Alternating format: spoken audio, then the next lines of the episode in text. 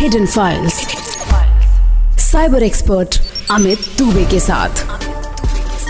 Only on Red F M welcome to Red F M Hidden Files आप जब five star hotels में जाते हैं तो यही सोच के जाते हैं कि आपको फाइव स्टार सर्विसेज़ मिलेंगी.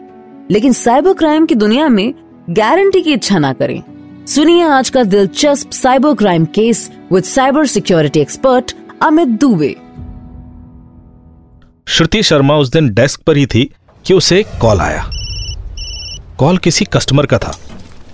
कस्टमर ने कहा hello ma'am I have made a reservation and completed the payment at your hotel however I haven't got the receipt yet Shruti ने कहा but it should have come instantly customer परेशान था। That's the reason for my concern ma'am I have never encountered such an issue before Shruti ने कहा no worry sir please send me your payment details I will check customer ने कहा yeah yeah sure Can I get your email ID, please? Shruti ने customer को email ID बता दिया। और दो मिनट में ही ईमेल उसके इनबॉक्स में थी। श्रुति ने देखा कि मेल में एक अटैचमेंट था। उसने अटैचमेंट ओपन किया और वो फ़ाइल डाउनलोड कर ली। जैसे ही श्रुति ने वो फ़ाइल ओपन करने के लिए डबल क्लिक किया उसके सिस्टम में जैसे कुछ रन करने लगा। उसने कई बार वो फ़ाइल खोलने की कोशिश की पर जैसे ही वो डबल क्लिक करती बैकग्राउंड में कुछ रन हो जाता। श्रुति समझ गई कि वो फ़ाइल नहीं खोल पा रही है उसने कस्टमर को ईमेल पर ही रिप्लाई कर दिया कि please send me the details in mail text instead of attachment अगले दो दिन श्रुति बहुत बिज़ी थी होटल में एक कॉरपोरेट इवेंट भी था और कई सारे अरेंजमेंट्स करने थे उस दिन सुबह के 11 बजने को थे और अचानक एक व्यक्ति श्रुति के पास रिसेप्शन पर आया उसने कहा Hi, I am Shalab. My card is not working. It's room number 401. और उसने अपना एक्सेस कार्ड श्रुति को दे दिया। श्रुति ने स्माइल करते हुए कार्ड ले लिया और कहा नो वरी सर कभी कभी हो जाता है। शलभ राइट और श्रुति ने कार्ड दोबारा चार्ज कर शलभ को दे दिया। अभी शलभ को गए दो सेकंड भी नहीं हुए थे कि श्रुति ने देखा कि करीब आठ दस लोग रिसेप्शन की ओर आ रहे हैं और सबने श्रुति से एक ही बात कही हमारा कार्ड काम नहीं कर रहा है। We can't go in lift as well ये अजीब बात थी। ये अचानक एक साथ सबके कार्ड काम करने कैसे बंद हो सकते हैं? श्रुति एक एक कर सबके कार्ड चार्ज करने की कोशिश कर रही थी और तभी अचानक होटल मैनेजर शशांक डेस्क पर आए। उन्होंने श्रुति से कहा लगता है कोई मेजर इश्यूज़ हैं। We are getting continuous calls from rooms the cards are also not working neither in rooms nor lifts ये एक बड़ा रिसोर्ट था और अचानक से क्योस क्रिएट हो गया था। होटल का लॉकिंग सिस्टम पूरी तरह से बंद था। और कोई भी ना तो लिफ्ट यूज़ कर पा रहा था और ना ही अपने रूम में ही एंट्री कर पा रहा था। शशांक ने सबको एक साथ रिक्वेस्ट करी। It seems some technical glitch please give us some time we will fix it लोग लॉबी में जाके बैठ गए। कुछ लोग लॉबी के बाहर जाकर खड़े हो गए। इस बीच कुछ और लोग भी चेक इन के लिए आ गए थे। ये टाइम चेक इन के लिए पीक टाइम था और रिसेप्शन पर बहुत भीड़ थी। होटल स्टाफ के लिए काफ़ी एम्बैरेसिंग था। कि वो किसी की हेल्प नहीं कर पा रहे थे। और होटल के टेक्निकल सपोर्ट से अभय पूरी कोशिश कर रहा था कि किसी तरह इशू को आइडेंटिफाई कर फिक्स कर लिया जाए। पर उसका कहना था कि सारे सिस्टम ठीक है, फिर ये सिर्फ़ लॉकिंग सिस्टम क्यों काम नहीं कर रहा? जब करीब 30 मिनट बाद भी इशू समझ नहीं आया तो अभय ने सलाह दी कि we can isolate the locking software और उसके बाद सारे लॉक खुल जाएँगे और कोई भी लिफ्ट यूज़ कर पाएगा। पर फिर हम पूरी तरह बिना लॉक के काम कर रहे होंगे। किसी भी रूम में कोई भी लॉक नहीं होगा। मैनेजर शशांक के पास और कोई ऑप्शन नहीं था, और उन्होंने अभय से यही करने को कहा। अभय ने लॉकिंग सिस्टम आइसोलेट कर दिया, और श्रुति ने एपोलॉजी के साथ सबको इन्फॉर्म कर दिया कि वो अब अपने रूम में जा सकते हैं। बट जब वो रूम से बाहर आएँगे तो रूम्स लॉक्ड नहीं रहेंगे। मामला टेम्परेरीली सॉल्व हो गया था। अभय अभी भी सिस्टम रिकवरी में लगा हुआ था कि तभी एक व्यक्ति घबराता हुआ मैनेजर शशांक के पास आया। और शशांक से जो कुछ उसने कहा, उससे शशांक के होश उड़ गए। उस व्यक्ति का नाम था दीपेंद्र राय। राय साहब एक बहुत बड़े डायमंड मर्चेंट थे और हमेशा इसी होटल में रुकते थे। राय साहब का कहना था कि उनके रूम से उनका ब्रीफ केस गायब है। और जिस बात ने शशांक के होश उड़ा दिए, वो ये कि राय साहब के ब्रीफ केस में छह करोड़ के हीरे थे। शशांक के तो जैसे पैरों तले ज़मीन खिसक गई। शशांक कुछ हद तक समझ गया था कि मामला क्या है। उसने तुरंत सिक्योरिटी को हाई अलर्ट पर लिया कि जो कोई भी होटल से बाहर जाए, उसकी प्रॉपर चेकिंग की जाए। शशांक दीपेंद्र राय जी को लेके होटल के आईटी कंट्रोल रूम में पहुँचा। और उसने अभय को राय साहब के रूम के बाहर की सीसीटीवी रिकॉर्डिंग प्ले करने को कहा। पर जब टेक्निकल टीम से अभय ने रिकॉर्डिंग चेक की तो शशांक की घबराहट और बढ़ गई। पिछले तीस मिनट से किसी भी कैमरे से कोई रिकॉर्डिंग नहीं हो रही थी। मतलब पिछले तीस मिनट से होटल का पूरा आईटी सिस्टम ठप था और क्रिमिनल ने इसी का फ़ायदा उठाया। या यूँ कहें कि क्रिमिनल ने आईटी सिस्टम हैक ही इसलिए किया कि वो ये हीरे चुरा सके। मामला बहुत संगीन था और शशांक ने तुरंत पुलिस को इन्फॉर्म कर दिया। मामला एक बहुत बड़े बिजनेसमैन के हीरो का था। आनंद फानन में पुलिस आ गई और डिटेल इन्वेस्टिगेशन शुरू की गई। शशांक के चेहरे पर हवाइयाँ उड़ी हुई थीं। उसे कुछ समझ नहीं आ रहा था। उसे पता था कि इस कांड के बाद होटल में कई लोगों की नौकरी जा सकती है। पुलिस ने सारे विजिटर्स के रिकॉर्ड्स कलेक्ट कर लिए और स्टाफ से पूछताछ जारी थी कि कहीं किसी ने राय साहब के रूम के आसपास अगर किसी को देखा हो, पर कोई क्लू नहीं मिल रहा था। अब सारे इन्वेस्टिगेशन का बेस इस बात पर जाकर अटक गया था कि अगर आईटी सिस्टम हैक नहीं होता तो यह चोरी भी नहीं होती। और फिर मुझे कॉल आई। हमारी टीम ने सारे सर्वर्स का डेटा क्लोन कर हैशिंग भी कर ली और सारे एक्सेस लॉक्स कलेक्ट कर लिए। अगर क्रिमिनल होटल के सर्वर तक पहुँचा था तो उसने अपने कुछ तो डिजिटल फुटप्रिंट छोड़े होंगे। सर्वर स्कैन करने से हमें एक बैकडोर मिल गया। यह एक बैकडोर एप्लीकेशन थी जिससे सर्वर का कंट्रोल एक रिमोट सर्वर को दिया गया था। यह एक बहुत ही सोफिस्टिकेटेड अटैक था। क्रिमिनल ने सर्वर का एक्सेस लेकर सर्वर पर बेस्ड सारी एप्लीकेशन किल कर दी थी। और सिस्टम रिसोर्सेज हॉक करके बैठ गया था, जिससे कि कोई भी एप्लीकेशन दोबारा स्टार्ट हो ही नहीं रही थी।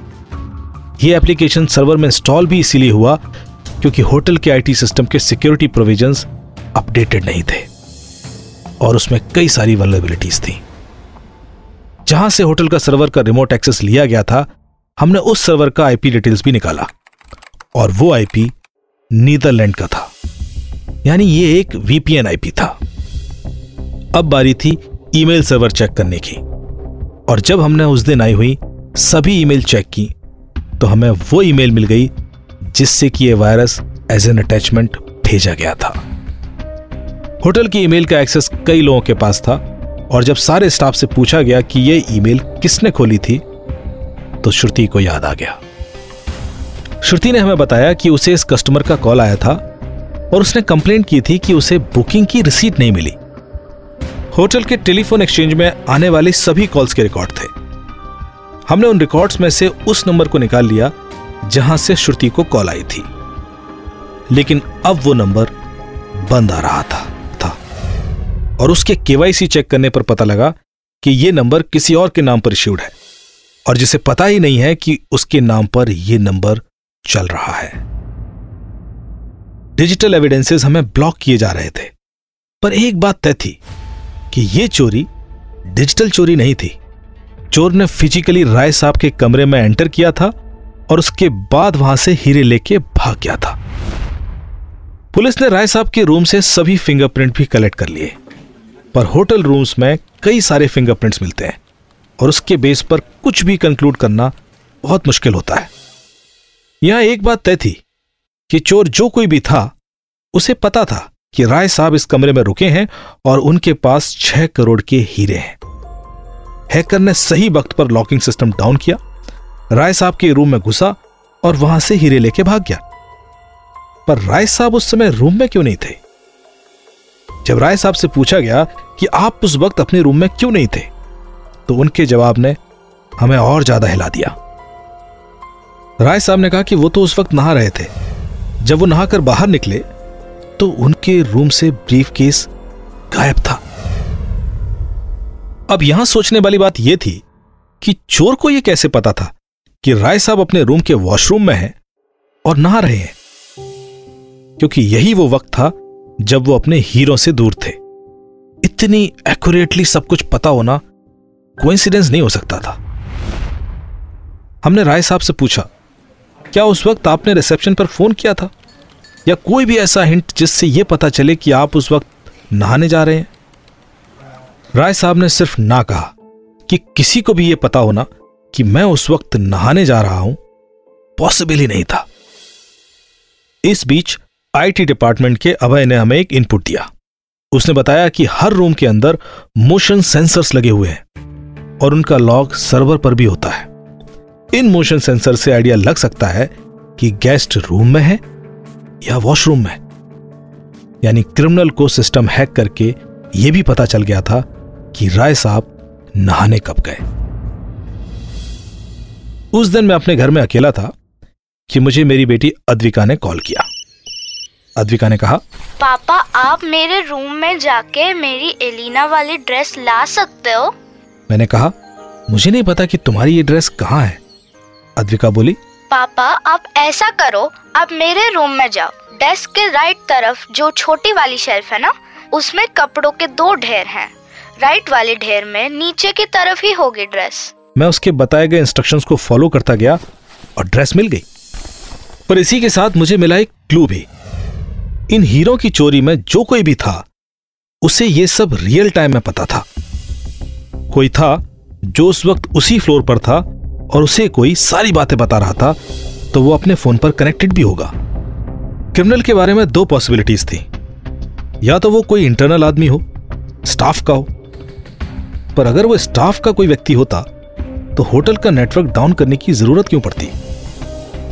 या फिर कोई रिमोटली सर्वर डाउन करने की कॉम्प्लेक्सिटी में क्यों जाता? शायद नहीं। तो फिर क्रिमिनल बाहर का ही व्यक्ति था। अब बाहर के व्यक्ति में भी दो पॉसिबिलिटीज थी। क्या वो होटल में रुका था? या कि एक विजिटर था? अगर वो होटल में रुका था तो वो शायद उसी फ्लोर पर रुकता जहाँ राय साहब रुके हुए हैं। और ज़ाहिर सी बात है कि उस फ्लोर पर रुके हुए लोगों पर पहले शक जाता। तो अगर कोई शातिर चोर है तो फिर वो बाहर से ही आया था और उसी वक्त बाहर निकल गया। नेटवर्क डाउन होने की वजह से कोई भी विजिटर लिफ्ट से बिना किसी कार्ड के किसी भी फ्लोर पर जा सकता था। क्रिमिनल लिफ्ट से राय साहब के फ्लोर पर गया। उस समय रूम अनलॉक था और उसे पता था कि राय साहब किस रूम में रुके हैं। वो सीधे रूम में गया ब्रीफ केस उठाया और चला गया। पर यह सब करने के लिए उसे उस समय लॉबी में रहना ज़रूरी था और वो व्यक्ति सीसीटीवी रिकॉर्डिंग बंद होने से पहले लॉबी में तो आ चुका होगा। हमने मेन एंट्री पॉइंट के सीसीटीवी कैमरे को चेक करना शुरू किया और रिकॉर्डिंग बंद होने से पहले की फुटेज में हमें उन सभी व्यक्तियों के चेहरे दिख गए जो होटल में पिछले एक घंटे में एंटर किए थे। हमने उन सभी चेहरों को होटल की गेस्ट लिस्ट से मैच कराना शुरू किया तो कुछ लोग फ़िल्टर हो गए। अब हमारे पास वो चेहरे थे जो होटल में उस वक्त एज ए विजिटर एंटर हुए थे। हमारे पास नेटवर्क जाने के बाद की कोई रिकॉर्डिंग नहीं थी। सो हम ये चेक नहीं कर पा रहे थे कि इंसिडेंट के बाद कौन कौन वहाँ से बाहर निकला। कई बार इन्वेस्टिगेशन में एजम्पन्स भी लेने पड़ते हैं। हमारा एजम्पन था कि चोर जो कोई भी था, वो रेंटेड कार लेके नहीं आया होगा और शॉफर डिवन कार में होगा, ताकि इंसिडेंट के बाद तुरंत निकल सके। हमने फिल्टर्ड विजिटर्स की लिस्ट में से वो लोग भी अलग कर लिए, जो ड्राइवर के साथ आए थे और जिनकी गाड़ी वैले पार्किंग में नहीं दी गई थी, या जो रेंटेड कार से नहीं थे। ऐसे ग्यारह लोग थे और उनकी गाड़ियों के नंबर भी हमारे पास थे। ये सारे सस्पेक्ट भी एजम्पन पर थे। और मैं बार बार उनकी सीसीटीवी फुटेज को देख रहा था कि तभी एक एंट्री ने मुझे अलर्ट दिया। उन ग्यारह लोगों में सिर्फ़ एक व्यक्ति ऐसा था जो गाड़ी से उतरते वक्त भी फ़ोन पर था और फ़ोन हाथ में लिए ही सिक्योरिटी से होता हुआ अंदर चला गया। मुझे यह व्यक्ति थोड़ा खटक रहा था, क्योंकि मैं मान रहा था कि जो कोई भी हीरे चुराने आया था, उसकी टाइमिंग इतनी एक्यूरेट तभी हो सकती है जब उसे बिल्कुल रियल टाइम में बताया जाए कि राय साहब चेक इन कर चुके हैं रूम में जा चुके हैं और अब उसे लॉबी में एंटर करना है। उसके बाद नेटवर्क कोलैप्स किया जाएगा और उसे लिफ्ट से होते हुए राय साहब के रूम में जाना है। एक हाथ में फ़ोन होने की वजह से उस व्यक्ति का चेहरा तो साफ़ नज़र नहीं आया, पर वो जिस गाड़ी से आया था, हमें उसका नंबर मिल गया था। इस गाड़ी के नंबर ने काम आसान कर दिया और पुलिस उस चोर तक पहुँच गई। राय साहब के हीरे भी बरामद हो गए। देखिए, अक्सर मीडियम स्केल इंडस्ट्रीज़ या होटल जैसे बिजनेसेस में लगे लोग आईटी सिक्योरिटी पर ज़्यादा ध्यान नहीं देते और उनका इन्वेस्टमेंट भी लिमिटेड होता है। यहाँ हम ये भूल जाते हैं कि इन सभी चीज़ों को हैक करके कोई भी रियल लाइफ क्राइम केस भी अंजाम दिया जा सकता है। ऐसे में यह बहुत ज़रूरी है कि किसी भी ईमेल सर्वर पर एक एंड पॉइंट प्रोटेक्शन सिस्टम ज़रूर होना चाहिए, ताकि वो हर एक अटैचमेंट को स्कैन करे और एंड यूज़र को बता दे कि इसमें वायरस है या एक रेड टूल है। इसके लिए आप चाहें तो ऑफिशियल एंटीवायरस भी यूज़ कर सकते हैं। और इसके अलावा सर्वर साइट पर भी सिक्योरिटी प्रोविजंस टाइट होने चाहिए, ताकि कोई भी आपके सर्वर पर कोई भी चीज़ बिना एडमिन परमिशन रन न करा सके। यहाँ पर आप चाहें तो क्लाउड सिक्योरिटी सिस्टम भी यूज़ कर सकते हैं, या अपने नेटवर्क सिक्योरिटी के तौर पर इंट्रूजन प्रिवेंशन सिस्टम या इंट्रूजन डिटेक्शन सिस्टम भी डिप्लॉय कर सकते हैं। ध्यान रखें, आपकी आईटी सिक्योरिटी न सिर्फ़ आपके लिए, बल्कि आपके यहाँ आए हुए कस्टमर्स के लिए भी बहुत ज़रूरी है।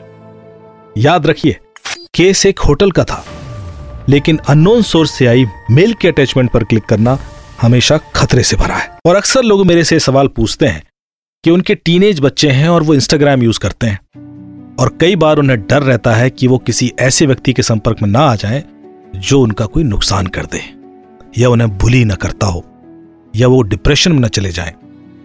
यही सवाल हमसे पूछ रहे हैं आज देहरादून से राजन जी। हाय अमित जी मैं देहरादून से राजन। आ, मैं एक पेरेंट हूँ और मेरा एक टीनेजर बेटा है। इज़ देर एनी वे कि उसकी जो सोशल मीडिया यूज़ है उस पर कोई पेरेंटल गाइडेंस हो सके?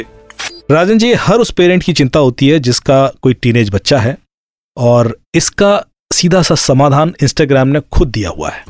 इंस्टाग्राम का एक फीचर है जिसमें आप पेरेंटल सुपरविजन इनेबल कर सकते हैं किसी भी बच्चे के लिए और हर वो पेरेंट अपने बच्चे की उस एक्टिविटीज़ को मॉनिटर कर सकता है। वो चाहे तो उसके सेटिंग्स में जाकर कुछ कीवर्ड्स फ़िल्टर भी कर सकता है कि उसके इंस्टाग्राम पर कोई भी ना तो कोई अब्यूजिव वर्ड पोस्ट कर पाएगा, ना ही कोई ऑप्शीन मैसेजेस लिख पाएगा। इसके अलावा यदि कोई उससे लगातार बात कर रहा है या उसको डराने धमकाने की भी कोशिश कर रहा है तो वो सब भी पेरेंटल सुपरविजन में मॉनिटर हो सकती है। यहाँ ये बात भी ध्यान देने की है कि तेरह साल से छोटे बच्चों का इंस्टाग्राम होना ही नहीं चाहिए। ये इलीगल है।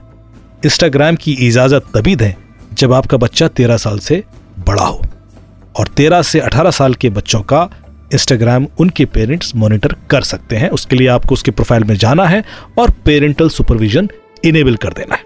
उम्मीद करता हूँ राजन के सवाल का जवाब सभी पेरेंट्स के काम आएगा। आपके साइबर सवाल नेक्स्ट वीक हिडन फाइल्स पर सॉल्व करने लौटूँगा मैं cyber security expert Amit Dubey.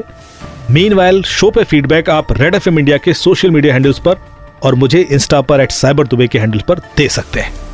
We will see you next week stay cyber सुरक्षित रेड एफ़ बजाते रहो।